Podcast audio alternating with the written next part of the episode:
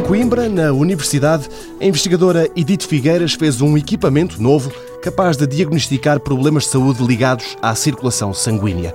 Trata-se de um laser que se aponta aos vasos sanguíneos nas mãos do paciente e que é capaz de determinar a velocidade a que circulam os glóbulos vermelhos e também a que profundidade estão eles.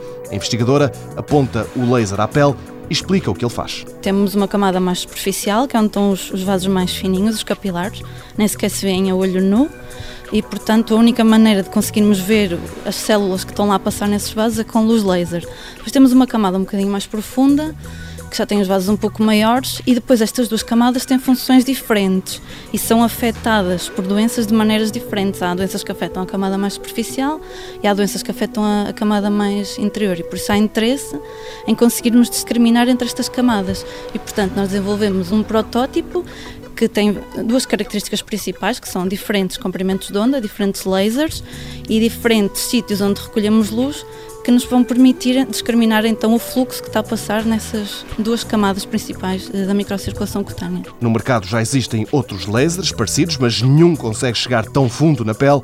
Um aparelho como este, se aprovado clinicamente, pode ser uma ferramenta importante para os médicos. Principalmente porque hum, em determinadas doenças começam a falhar essas camadas.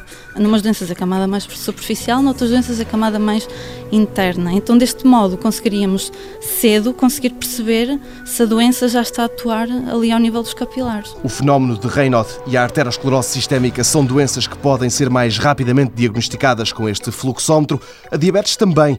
E no caso desta doença, admite a investigadora, um equipamento como este pode ser fundamental. Conhecemos muita gente que é diagnosticado tardiamente e depois é preciso cortar membros. Se conseguíssemos perceber cedo que a microcirculação já está a falhar naquela pessoa, naquele dedo ou naquele membro, conseguíamos mais rápido prevenir o corte de membros. Este sistema, o fluxómetro a laser, já está a ser testado, está também a ser melhorado para conseguir fazer a leitura de vários pontos ao mesmo tempo.